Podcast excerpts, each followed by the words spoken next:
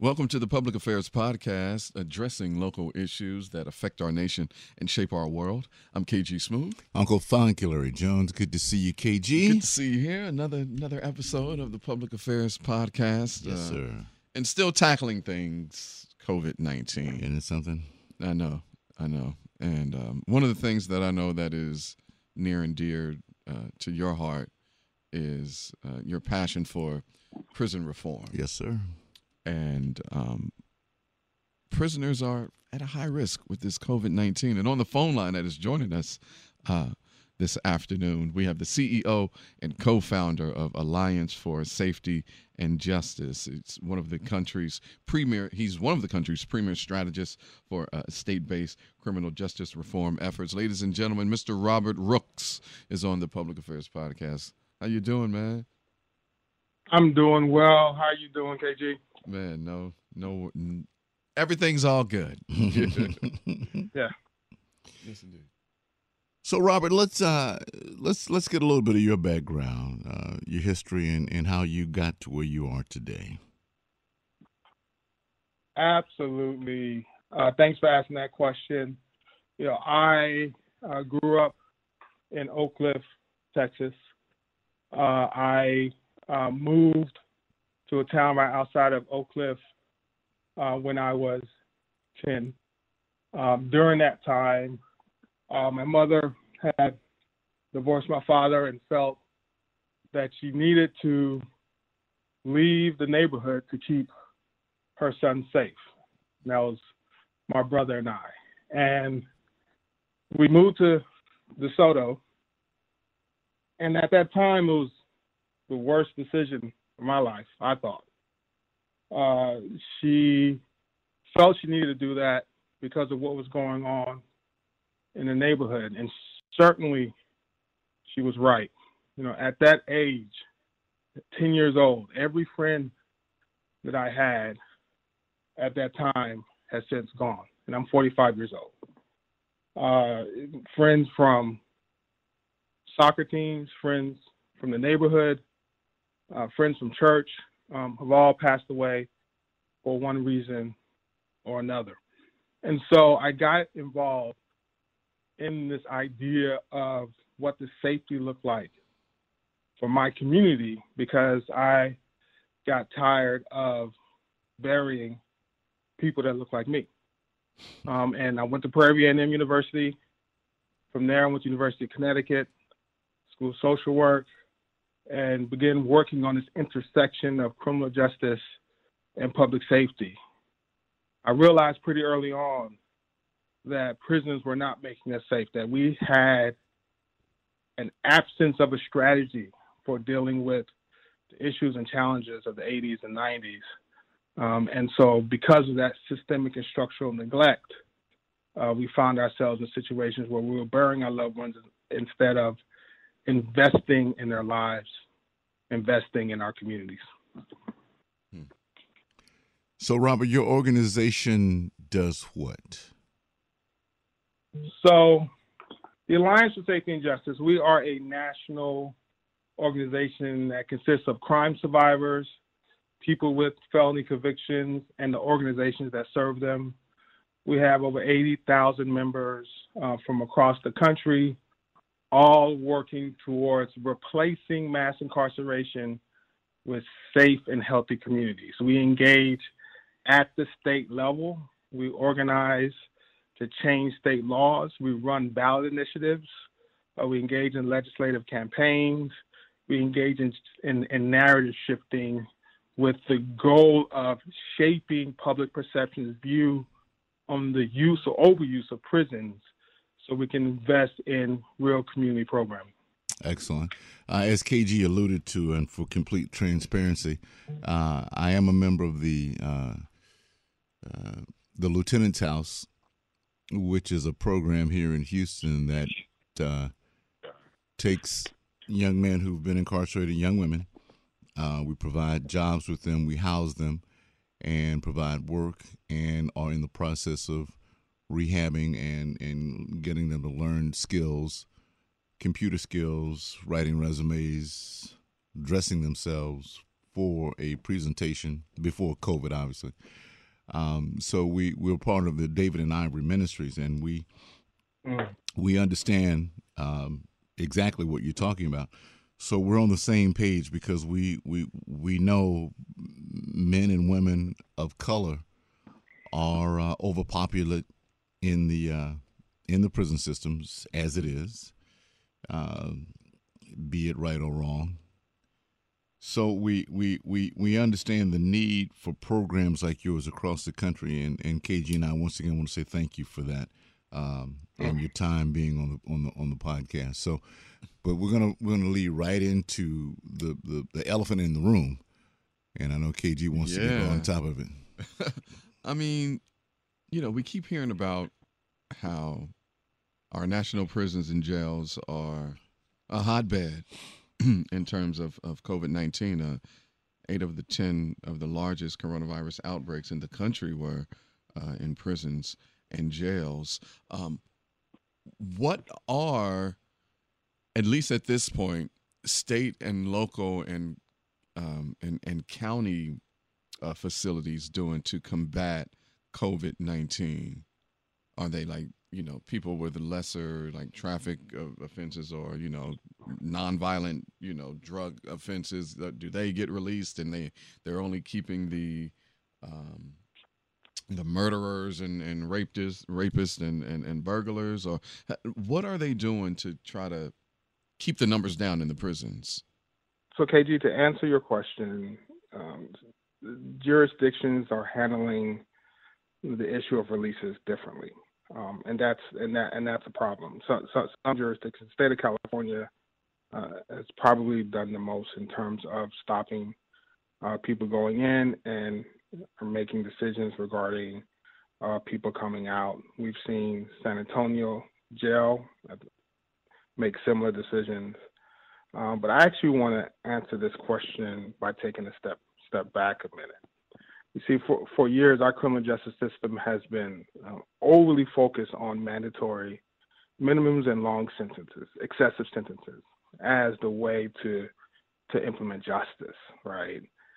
And in a system uh, like that, people are released not because they are a threat to public safety, but they're released based on what a piece of paper says like when that person should be released. And for for a while, my organization has been advocating that that's not smart policy, right? That when when people have been held accountable and they're no longer a threat to public safety, it makes no sense to continue incarcerating them. Um, and a majority of people in our prisons and jails, frankly, fit into that into that description. And so we incarcerate far too many people in this country, um, as Mr. Jones mentioned, uh, oftentimes for things that can be addressed through community services and restitution. Um, there was a brilliant uh, New York Times uh, piece written by Michelle Alexander uh, today. And, and, and in the article, Michelle cites that 22% of the people in Marion Prison, which is the prison um, where 80% of, of people inside uh, have tested positive for COVID 19 and 50% of the staff. Mm. 22% of the people in that prison are in on technical violations. That's right. so. That's basically the, these people's lives are at risk, Literally. right? Because they didn't show up to a meeting, or you know, urine may have come back dirty, or for any number of things that can be better dealt with locally in the community. Um, so, you know, in the context of this uh, pandemic, you know, people are in prisons and their lives are at risk. You got staff who are in prisons and lives at risk, and we are asking state and governments to participate and engage in what we call responsible releases. And frankly, it should have been done before COVID 19, and it certainly needs to happen now.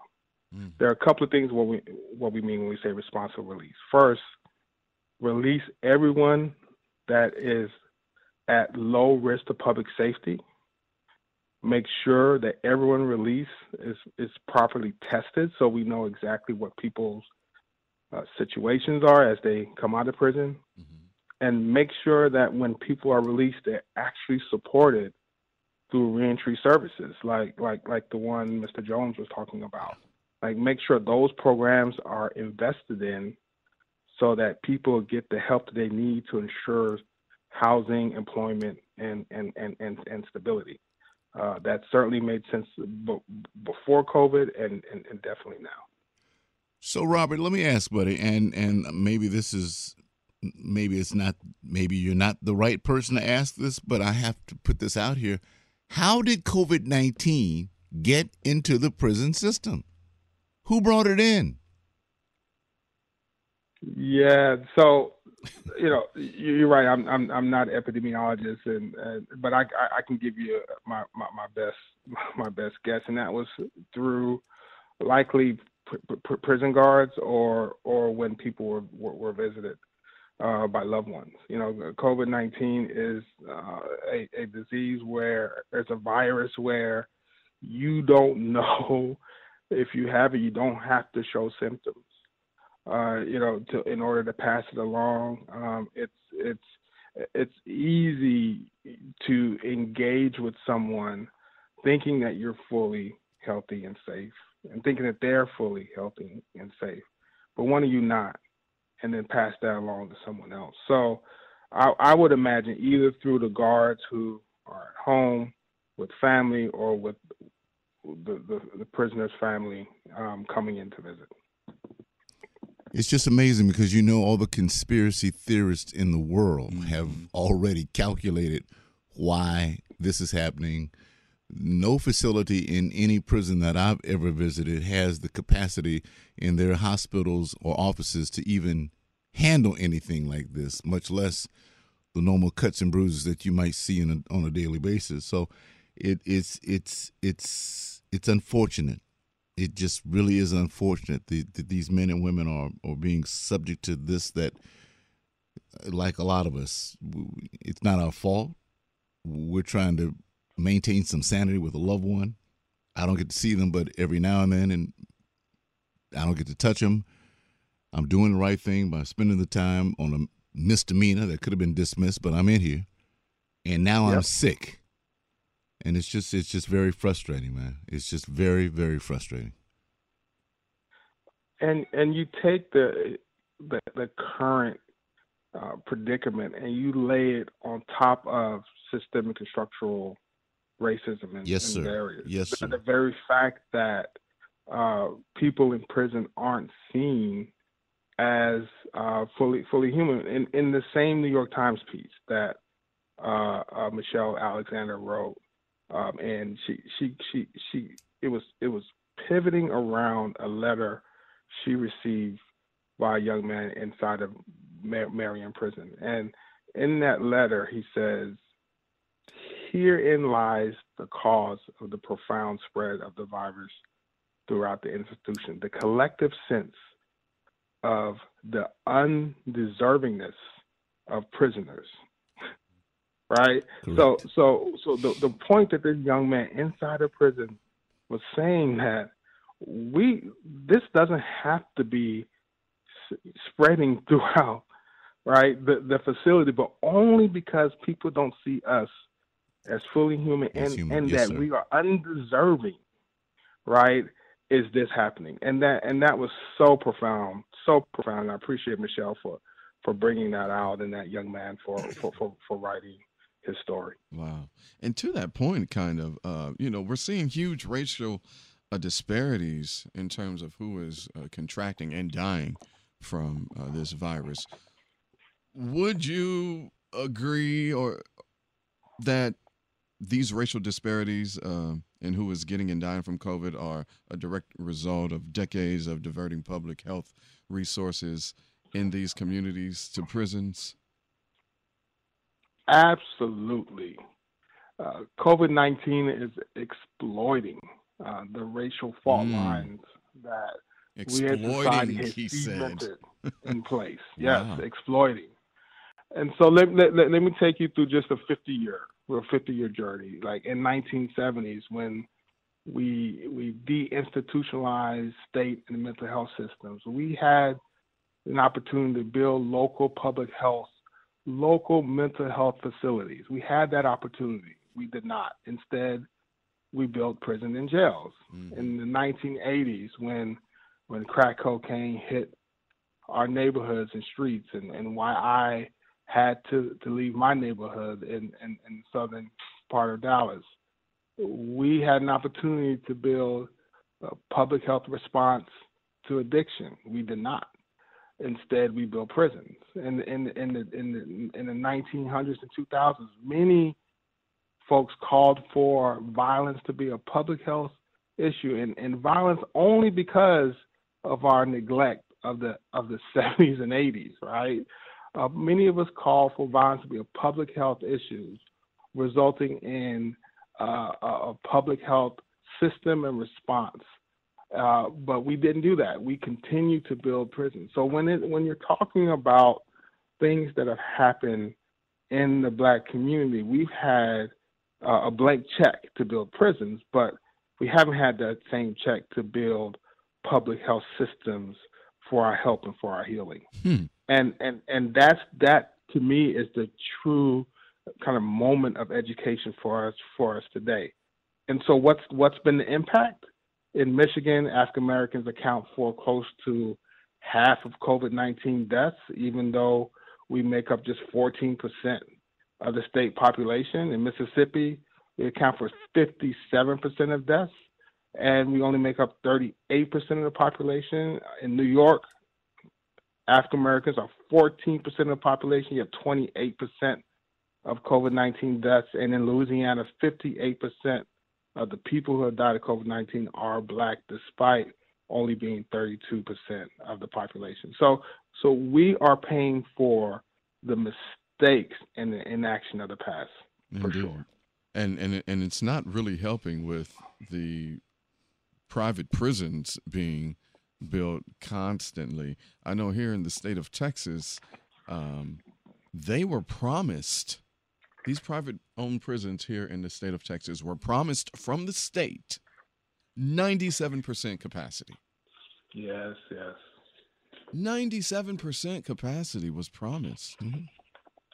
That with no allegation for but, for for reentry, no programs to help men and women get out of this. Get, right, right. See?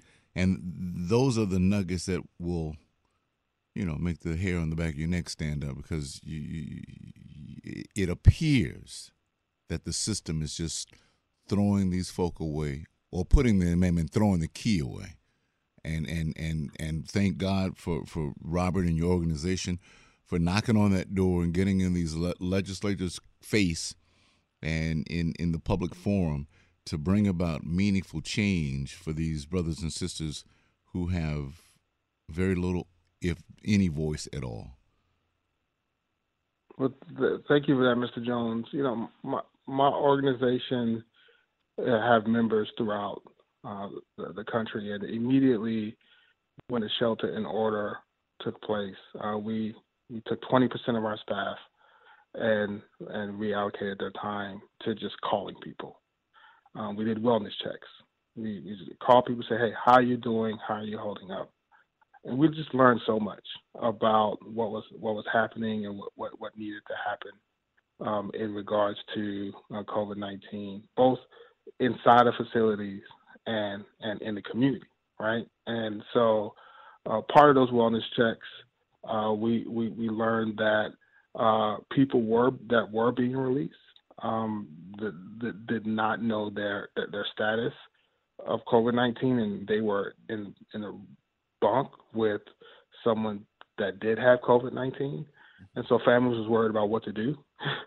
you know, we also learned that uh, uh, uh, there was very little uh, support for uh, reentry uh, service programs that was trying to figure out if they were an essential service or not. They, they, they, they didn't know. And so they didn't know if they should be out working in the community or, or in home. And, and, and one of our partners in uh, the, the, the doctor in Miami was was actually harassed and arrested, and he and he was and he was out uh, trying to help the homeless.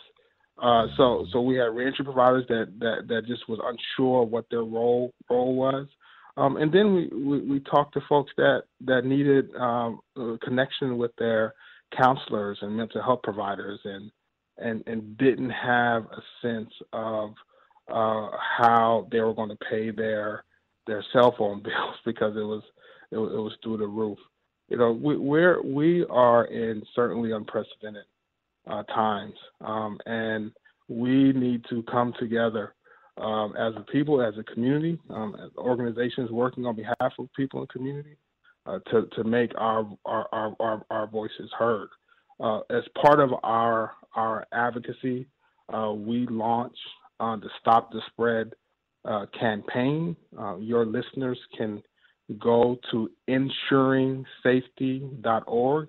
That's E N S U R I N G safety.org to learn about the Stop the Spread campaign. The, the, the, campaign is basically asking for people to be uh, released safely into community and for stimulus dollars and future policies to ensure that our communities are properly invested in uh, so that when people come home, um, they have something to come home to. And so for those of us that are already home, um, and are dealing with other challenges within um, our community that we have the supports to to meet those needs and challenges.